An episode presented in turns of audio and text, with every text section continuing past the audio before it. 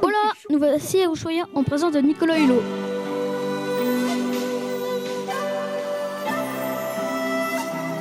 Euh, non, excusez-moi, c'est une anecdote à une ancienne émission de TF1. Soyons plus sérieux et demandons à Madame la maire de nous en dire un peu plus sur cette ville.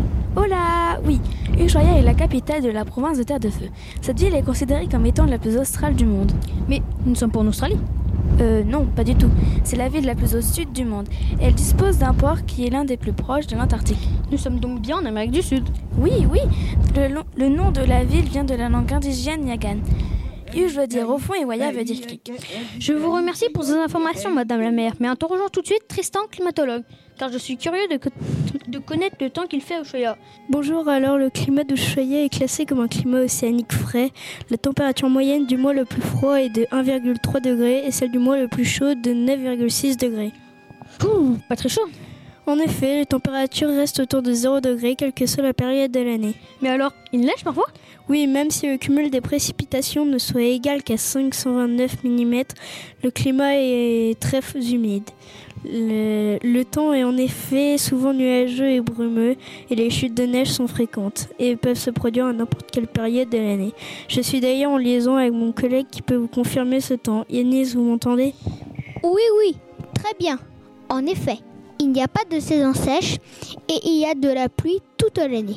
Mais leur avez-vous parlé des Westerlies? Des Westerlies? Oui, ce sont des vents qui apportent douceur et humidité toute l'année.